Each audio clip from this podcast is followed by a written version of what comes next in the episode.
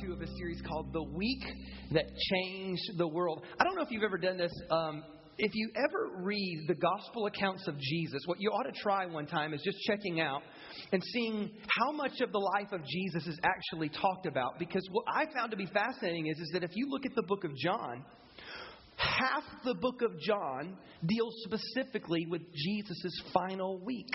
And if you go look at Matthew, Mark, and Luke, which are what they call the synoptic gospels because they all have a similar type flow of thought and flow of pattern, what you'll find is, is that about a third of Matthew, Mark, Luke, and John is filled with just the final week of Jesus. Did you know that?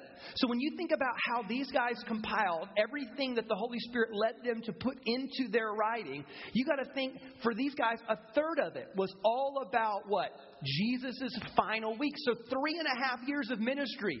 And John even said, look, we don't, we don't even have the ability to write down everything Jesus did. Like it, we, we'd run out of paper. It just, there's just not enough to talk about all that he was and all that he did and all that was going on. But if we could just share with you a glimpse, and out of this glimpse, I want you to know, like a huge, huge, huge component of it was just the final week of Jesus. And we believe it is the most important week in all of human history. That there is no more important week than what happened here. And so Jesus has some fascinating things. Jesus does some, some parables and some fantastic teaching there. He actually does some, some kind of end times. How many of you are end time people? You like to get a little spooked out by like, you know, blood moons and, and, and 666s and Russia and China and Europe and the Roman. Uh, yeah, you love the beast and the third head, and there's a there's a there's a little horn on the end of the horn that's at the horn thing, and then you're all into the end time. Jesus has like it talk, talks about end times. He he does some incredible. I can't wait to get to next week. Next week's going to be fantastic. But everybody say but. There's something that he spends a lot of time on in, in the book of John. In the book of John, it, literally, Jesus takes about three chapters to talk about one subject. One, one chapter is just loaded with it, and then, then like the conversation just keeps going all night. Basically, Jesus has a teaching, and he explains some things to the disciples, but they're so intrigued, and as the, the they, they, they go on the move and start walking, and as they're walking and moving, and it, they just talk about it the whole night. And so, how many know if, if there's three chapters in the book of John that talk about one specific topic and one specific thing, how many know that might be what? That might be kind of important. It might be kind of, it's kind of a big deal. So in John chapter 16, what I want to look at with you is, is something that Jesus, let, us just get into it. John chapter 14, verse number 1. This is going to be a little bit more of a teaching Sunday. Um, this is how it opens, and this is some very familiar scripture. He says to the disciples, after he tells them, I'm going to die and I'm leaving, I mean, that would flip you out if you were following this guy for three years and he says, I'm going to die, they're going to kill me, and I'm out of here. You would be nervous. So he says these words Do not let your hearts be troubled. Trust in God and trust also in me, because in my Father's house there are many rooms. If it were not so, I would have told you. And I'm going there to prepare a place for you. And if I go and prepare a place for you, I will come back and take you to be with me, so that you may be where I am. You know the place where I'm going. And Thomas said, Uh, no, we don't. Lord, we don't know where you're going. So how can we know the way? And Jesus answered, these are huge, huge words. I am the way and the truth and the life. No one comes to me except through the Father. And so this is the opening part of John chapter 14. Now, this is him setting the tone for I'm leaving, but don't trip. I'm leaving, but you don't have to be afraid. I'm leaving, but guess what? Here's why, here's why it's so important. He goes on to say, It's actually better for me to leave, and I'm going to tell you why. And they're like, No, don't leave us. It's better for me to leave because if I don't leave, I can't send the person that I want to send to you.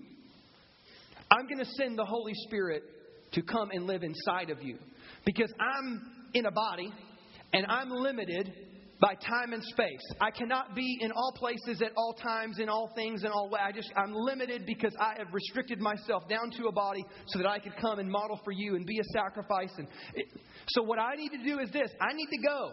But when I go, I'm going to send the Holy Spirit to come and live inside of you. Now, here's the problem. The problem that you and I run into is this is that when we start thinking about the Holy Spirit, we are automatically jaded. You're jaded. Did you know that? I'm jaded. You're jaded. And here's why we're jaded is because most of us, when we think about the Holy Spirit, we don't think about the scriptures or we don't think about the words that Jesus actually talked about the Holy Spirit. We actually start thinking about everything we've ever seen, heard, experienced, what that church was like, what that goofy group did, what this church was like, what they were doing, and we have a mental picture in our mind of who the Holy Spirit is, not based on what Scripture says, not based on what Jesus just said about it, but by but by some kind of experience. But I need you to know, like, this was a big deal to Jesus. So it kind of needs to be a big deal for us. There's a reason why he took the time and all this time to talk about it. As a matter of fact, he even talked about it. We're going we're to look at all of John chapter 16 today, and, and, or at least break it out in pieces. But even after he was risen from the dead, when he came back, he was still talking about the Holy Spirit. As a matter of fact, Acts, he says this. In Acts, he says, For John baptized with water, but in a few days, you'll be baptized with the Holy Spirit. You're going to receive power when the Holy Spirit comes on you, and you will be my witnesses. Now, again, if Jesus takes this much time to talk about it, it's got to be pretty what? It's got to be pretty important. This is a big deal. But yet, did, let's just be honest.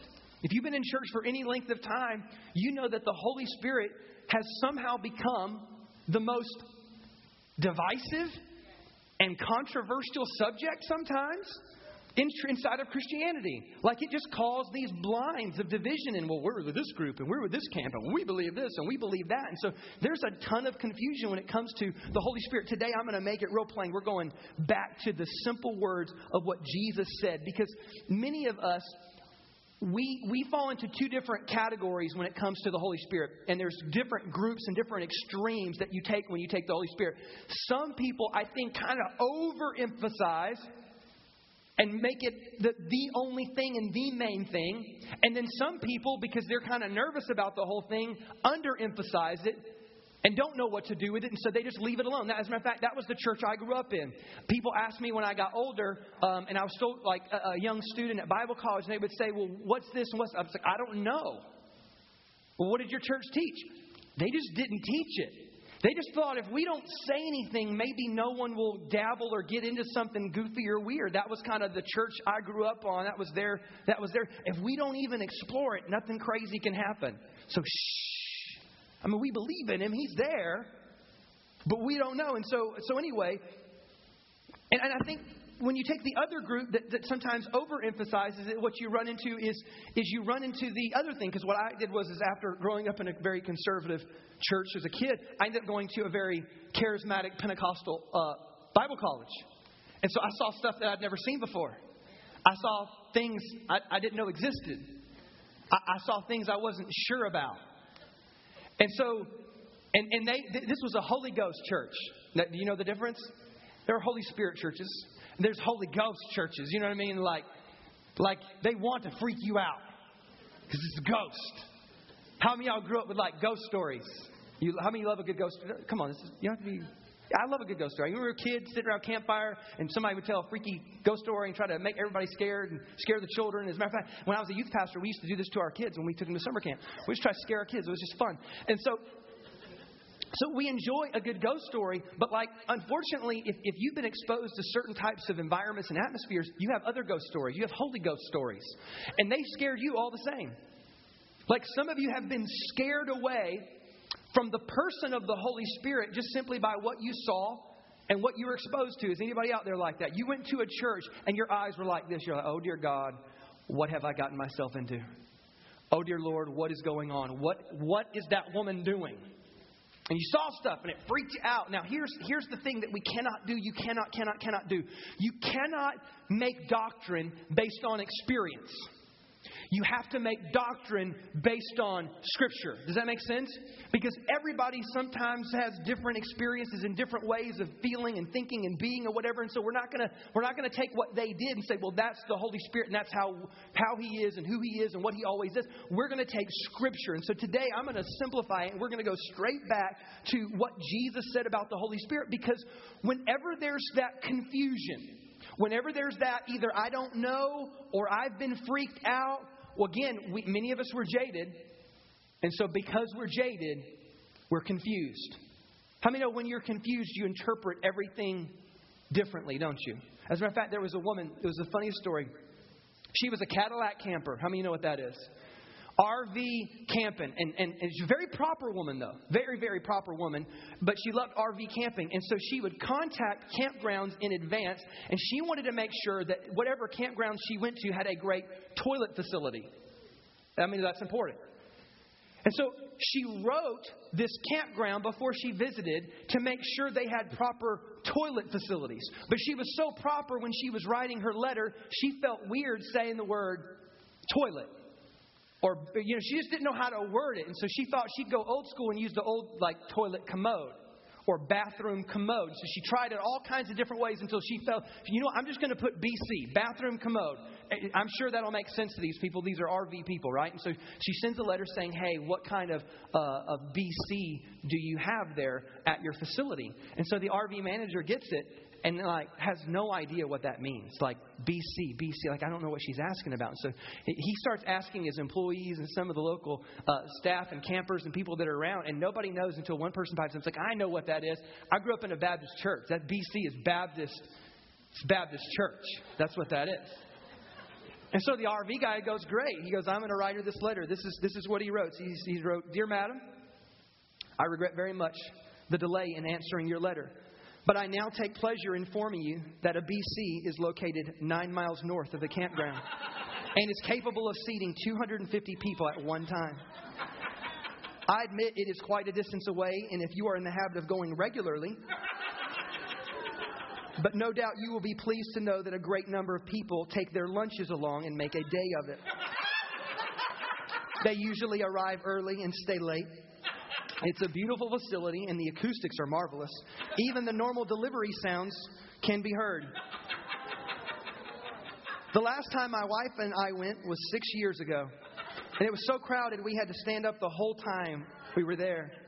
It may interest you to know that right now a supper is planned to raise money to buy more seats. They're going to hold it in the basement of the BC. I would like to say it pains me very much not to be able to go more regularly, but it surely is no lack of desire on my part. As we grow old, it seems to be more of an effort, particularly in cold weather. If you do decide to come down to our campground, perhaps I could go with you the first time to go and sit with you and introduce you to all the other folks. Remember, this is a friendly community. Sincerely, the RV owner. It's confusing, isn't it? It's confusing. I don't understand. I'm confused. That's how many of us are. I'm sorry, that was too funny not to share with you. That's how many of us are when it comes to the Holy Spirit. And so we have these barriers when it comes to the Holy Spirit. Barrier number one is this. I, I, think we just all deal with ignorance. Like, like, like at some point, we just don't know. Depending on if you didn't grow up going to church, you're like, the Holy Spirit, huh? Is that like the force? Like, like the force be with you? Is, is, is there like midi-chlorians involved? Is it, is it what, what is that thing? You know what I mean? Like, is there a dark side? I don't understand. The Holy Spirit is a person. It is the third person of the Trinity. We believe that God is one and yet three all at the same time, and that there is Father and there is Son and there is Holy Spirit. But the Holy Spirit is not a it. It's not a thing. It's not a force. It's a person. And so, but many of us, we are afraid to kind of go, go there because we, we just don't know any better. The second one would be this. I think at, at some level, many of us deal with fear. Like we had our ghost stories. As a matter of fact, I had a young man, I was a youth pastor, and we were doing baptisms, just good old fashioned water baptisms. And I'm like, you know, I, I thought you signed up for baptism. You backed out. He goes, yeah, yeah, my friend told me a story about getting baptized. And I was like, what's, what's, what's wrong? What's your story? And he goes, Well, I've just heard that if you get baptized, you start speaking in a language and people don't understand you and it just something takes over you. And I'm like, what in the world are you talking? This is water baptism, but he somebody had told him baptism is like a Holy Ghost baptism, and he was going to speak in tongues. He was so afraid at the thought of, of anything like that happening. He decided, I am not getting baptized because that is not that's not going to happen to me. Lastly, is this: is I, I think many of us sometimes we just we just resist. As a matter of fact, let's listen to this scripture real quick here. Acts chapter 7, verse 51, Peter's preaching a sermon, and he's taking on the religious people that killed Jesus. He said, You stiff necked people, with your uncircumcised hearts and ears. That's, that's, that's a rebuke right there, isn't it? This is how the Jewish people would speak. They didn't speak in plain terms. They liked speaking in kind of analogy and metaphor or whatever. So to be stiff necked means to be what? Stubborn. But they wouldn't say you're stubborn. You got stiff neck. And then they wouldn't say that you have heart issues. to be uncircumcised in your heart was to not have a covenant with God or not to be open to God or not be connected to God. Let's, let's, let's just keep moving. So, you are just like your fathers. That's just another insult. They're like, you're just like your dad. Um, you always what? Resist the Holy Spirit. And many of us, many of us have those experiences. We have these moments when we become followers of Christ where, where something on the inside of us, we don't know quite maybe how to define it, or maybe we do, something on the inside of us nudges us to go do something or nudges us not to go do something, and we just like, uh-uh. and we just clench up and just, uh, I ain't going to do it. I'm not going to do this, or I'm going to go keep doing my thing. And we have our ways of resisting. We all have our barriers to how we would receive the Holy Spirit in our life. Now, here's the problem, though.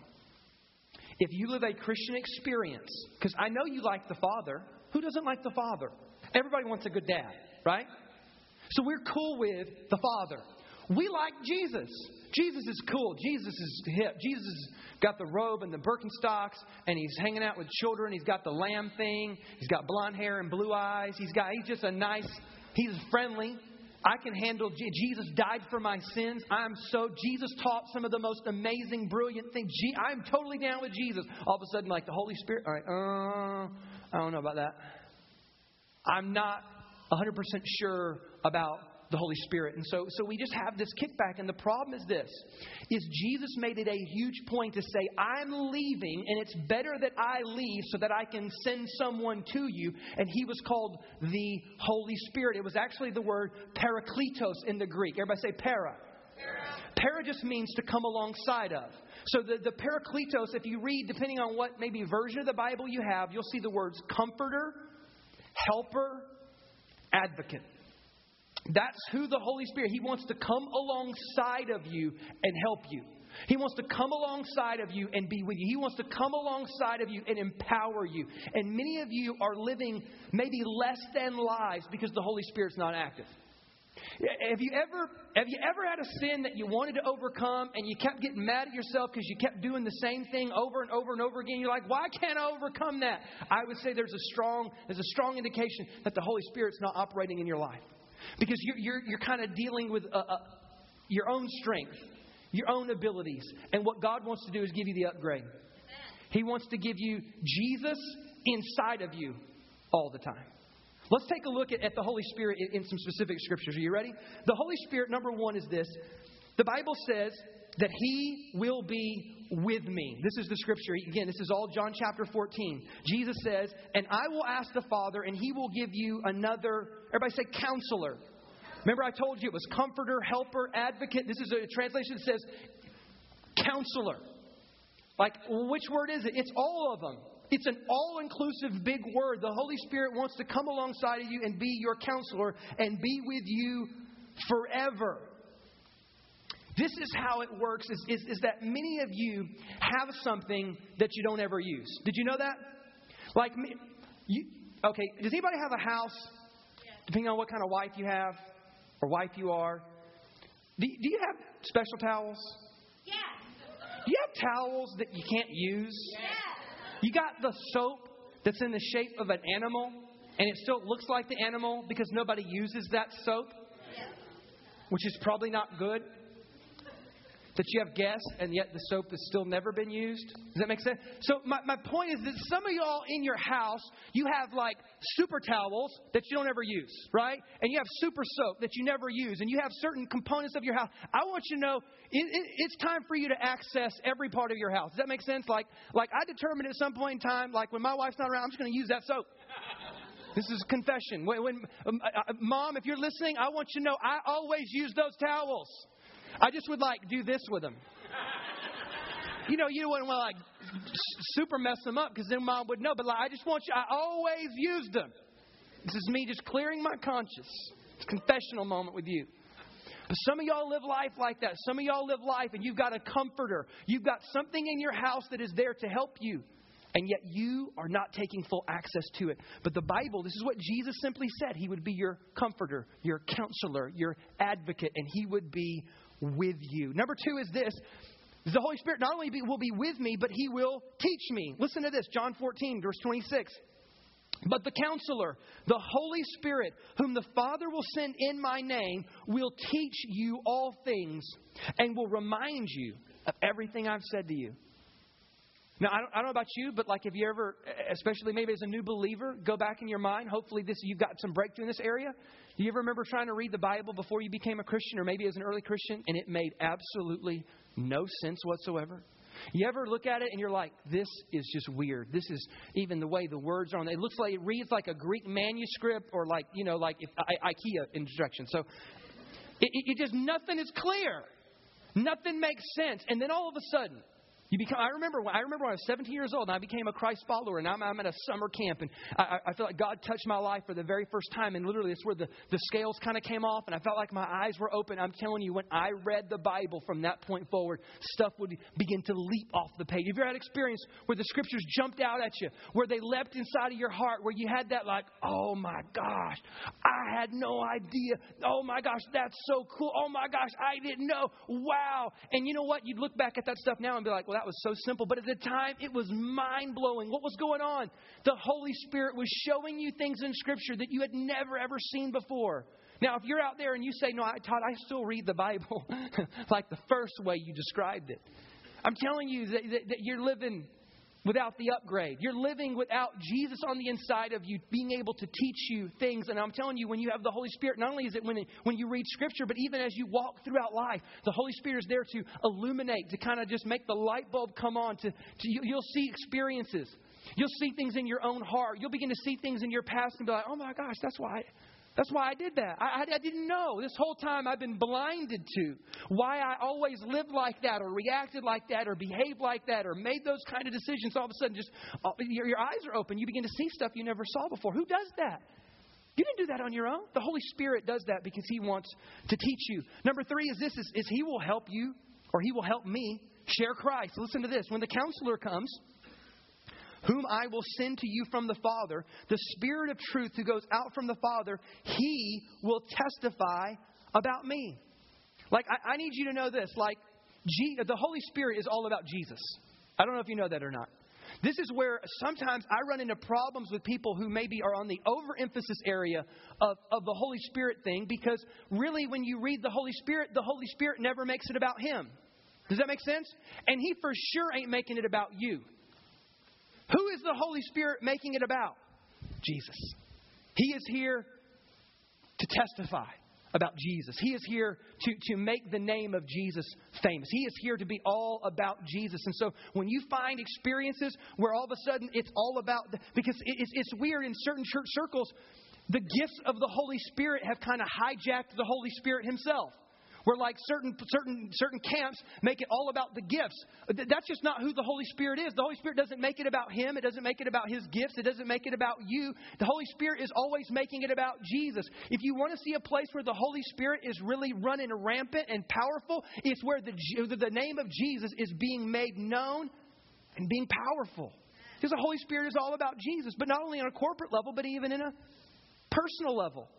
Like some of you are deathly afraid of like telling other people that you're a Jesus follower, telling people you go to church, or telling people that you follow Jesus. Just it's nerve wracking. Some of you are scared to tell your friends about it, and so I, I want to encourage you. The Holy Spirit, and I know this because I remember being a young person who was always kind of intimidated and scared and didn't like talking to people. And I remember when I felt like the Holy Spirit empowered me and I began to follow Christ. I'm telling you, man, I didn't care who you were or where you were coming or going to. I was willing to tell you about Jesus. And it just never fazed me. And some of you, you, you have that struggle like, ah, I don't want to know or I don't want to, what do they think? Peter's a great example. Just days before, or just, just really hours before Jesus was crucified, Peter gets so scared to tell a slave girl about who Jesus is or to say that he's with Jesus or that he follows Jesus. He's so afraid that he actually denies Jesus and denies that he even knows him three times. To a little slave girl that was only 13 years old. I mean, that's, that, that's intimidating. Okay, fast forward 40 days. 40 days later, On the day of Pentecost, the Bible says that the Holy Spirit empowered all the disciples, and Peter preaches a sermon, and 3,000 people get saved. So, how do you go from can't tell a 13 year old girl that I follow Jesus to preaching to thousands of people? What, what's the difference? It's the Holy Spirit. As a matter of fact, the, the very people who conspired to crucify Jesus, they bring him in after this to basically kind of like try to threaten him, to tell him to shut up and to be quiet, and he rebukes them. He's fearless. Where do you get that from? I'm telling you, the Holy Spirit gives you that power, that boldness, and that, that courage to just, man, I, I want to tell the world and make sure everybody knows that I'm with Jesus, and if they're with Jesus, their life is going to be more abundant and blessed if they do so as well. Can I get an amen? So, number four is this He will convict me. He'll convict you. The Holy Spirit is the, the thing on the inside of you that connects with your consciousness to say, no, there's something not right here. No, that would be wrong. No, that's going to hurt somebody. No, that would dishonor God. No. Or, or sometimes it's, it's the yes inside of you. It's a conviction to go do something good. Like some of you, some of you have had moments where you're like encouraged to like give, or maybe to start tithing, or maybe we're, like I said, maybe we were building a well a year ago, and you're like, I, I want to give, and, and you had this moment where you felt urged or convicted to do something. That's the Holy Spirit. And I'm telling you, what's fascinating is this: is as you obey those nudgings of the Holy Spirit, the Holy Spirit's kind of promptings get even more clear to you. It gets easier to follow because you just, you just go with Him and you trust Him. Does that make sense? So, some of you that have those bad or kooky or weird or off or, or, or just don't know experiences about the Holy Spirit, here's what I want you to do just start with a clean slate. Just say, you know what? Forget everything I've ever known because, again, it's all influenced by either culture or other churches or some good or bad experience. Forget all that. Give the Holy Spirit a clean slate. Trust God and just listen to what Jesus has said about Him. It's not hard, it's not difficult. God's wanting to empower you at a greater level. He wants to give you that conviction that, that lets you know, no, this is not right. No, you shouldn't go there. No, you shouldn't do that. And not guilt you and beat you and shame you and make you feel like an awful, wretched person, but to say, no, that's not going to be good for your life. And as you obey Him, I'm telling you, His voice gets even stronger and more clear as you obey. Number five, and lastly, is this, and we'll kind of wrap this up He will guide me. The Bible says when, the, when He, the Spirit of truth, comes, He will guide you into all truth. The Holy Spirit is the guide. The Holy Spirit is the guide. Listen, listen, listen, listen. Life is challenging enough. And there's so many times we come to a fork in a road and we come to decision making process about do I take this job or that job? Do I date this person or that person? Or do we do we move here or not move here? Do we do these things? What do I need to do? And sometimes that's the big question we all ask ourselves. We want to know what's God's plan for our life. Who do you think it is that is the ultimate guide into God's perfect plan for your life? It's the Holy Spirit. Don't you want Him as your guide? Don't you want the God who knows all things and sees the future preparing your path? Isn't that the best person that you can have next to you, alongside of you, with you, teaching you, guiding you, convicting you? This is the empowerment of the Holy Spirit. And so it's as simple as, as, as that we've got this incredible this incredible person at our disposal that wants to be there for us and wants to speak into our life. But again, the kickback is, oh, I don't know about that. Oh, I saw some weird people. uh, I've got a ghost story. It's the Holy Ghost story. And, and so we have these kickbacks. I want to encourage you. You need to get the upgrade. You need to be open to the Holy Spirit's activity and movement in your life because it is the difference maker. Last little illustration, and we'll close with this. There's a, there's a very famous um, place in Texas. It's called the Yates Pool. And it's based on this guy who was a rancher back during the Depression named Mr. Yates.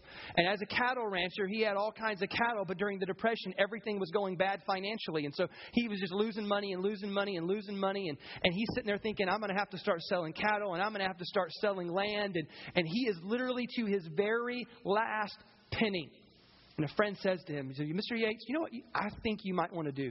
You need to have some seismographic scientific folk come in and just, just have them take a look at your land. So he brings in these people to take a look at his, his land. They start realizing that he is sitting on a oil reserve. They start drilling down. They get down to 1,100 feet down deep. And this is what they bust open. Their very first breakthrough, the first well they came to, had 80,000 barrels a day. How many know that'll change your outcome? But that's not all of it, too. When, when they continued, many subsequent wells ended up being twice as large as that. And in fact, 30 years after this discovery, they, they, they say that these wells still have the potential flow of 125,000 barrels of oil a day. Sitting on a gold mine or black gold. Texas tea. Y'all want to sing? No. Moving to California. Okay, let, so, so this is what Jesus said about the Holy Spirit. Jesus said, Out of you will flow rivers of living water. Out of, out of you, there, there's something on the inside of you that God places inside of you. It's the Holy Spirit. And as you invite the Holy Spirit into your life, as you ask the Holy Spirit to come into your heart, to come into your mind, to become your counselor, your guide, your teacher, your advocate, your conviction, your, to let the Holy Spirit come in, what you end up doing is this, is you end up tapping into the resource that is God in you then you start living with the upgrade. Let's pray this morning. Bow your heads with me and close your eyes. Father, I pray so much that, God, we would be open. There's so many of us who have had weird experiences or negative experiences or bad experiences or no experience. And so, God, I pray that our heart is just open. Our, our heart would be open just to say, God, yes. I don't know everything, and, and, I don't have to have everything figured out completely, but, but the answer to you, God, is yes, because I trust you. Father, I trust you. Jesus, I trust you. And, and, and Jesus, if this is what you said was more important, if you said this was a big deal, then I want to be open to it. Holy Spirit, come into my heart. Become my guide and teacher and advocate and counselor and comforter. Empower me to live for you, to declare your name God, to live righteously. God, I just pray that you would be in us and that we would surrender to your ways, that we would surrender to your will, that Holy Spirit, we would allow you to do what it is that you do, to be a person in our life. Not a it, not a thing, not a force, but to be a person in our life that guides us, helps us, teaches us, and helps us tell the world about Jesus. As a matter of fact, if that's you in here today and you say, Todd, that's me. I've never really known. I've never really, I've been nervous. I've been scared, but that's me today. I, I know I need the Holy Spirit in my life. If that's you, just slip your hand up in the air and say, that's me. I just know. I, I, I've been resistant. I've been afraid. I didn't know. That just, I, that's me today. Todd, you were talking to me. I know I need the Holy Spirit in my life. Yeah, I see hands up all over this place. There's nothing to be afraid of. There's nothing to be nervous about. Nothing is going to just overtake you and control you and make. No, no, no, no, no. He's your comforter. Why would the comforter do something to scare you? Why would the counselor lead you to do something crazy or dumb or awful? No, no, no. You can trust God. So, God, for those of us with our hands raised, we just say yes to you. God, we pray the Holy Spirit, you'd come in and you would have absolute authority in our lives. That you would have your way in our lives. That you would speak to us. You would guide us. Teach us. Do what it is that you do, God. We pray and ask these things in Jesus' holy and precious name. And we all said, Amen. Amen. Can we give the Lord a big hand clap this morning?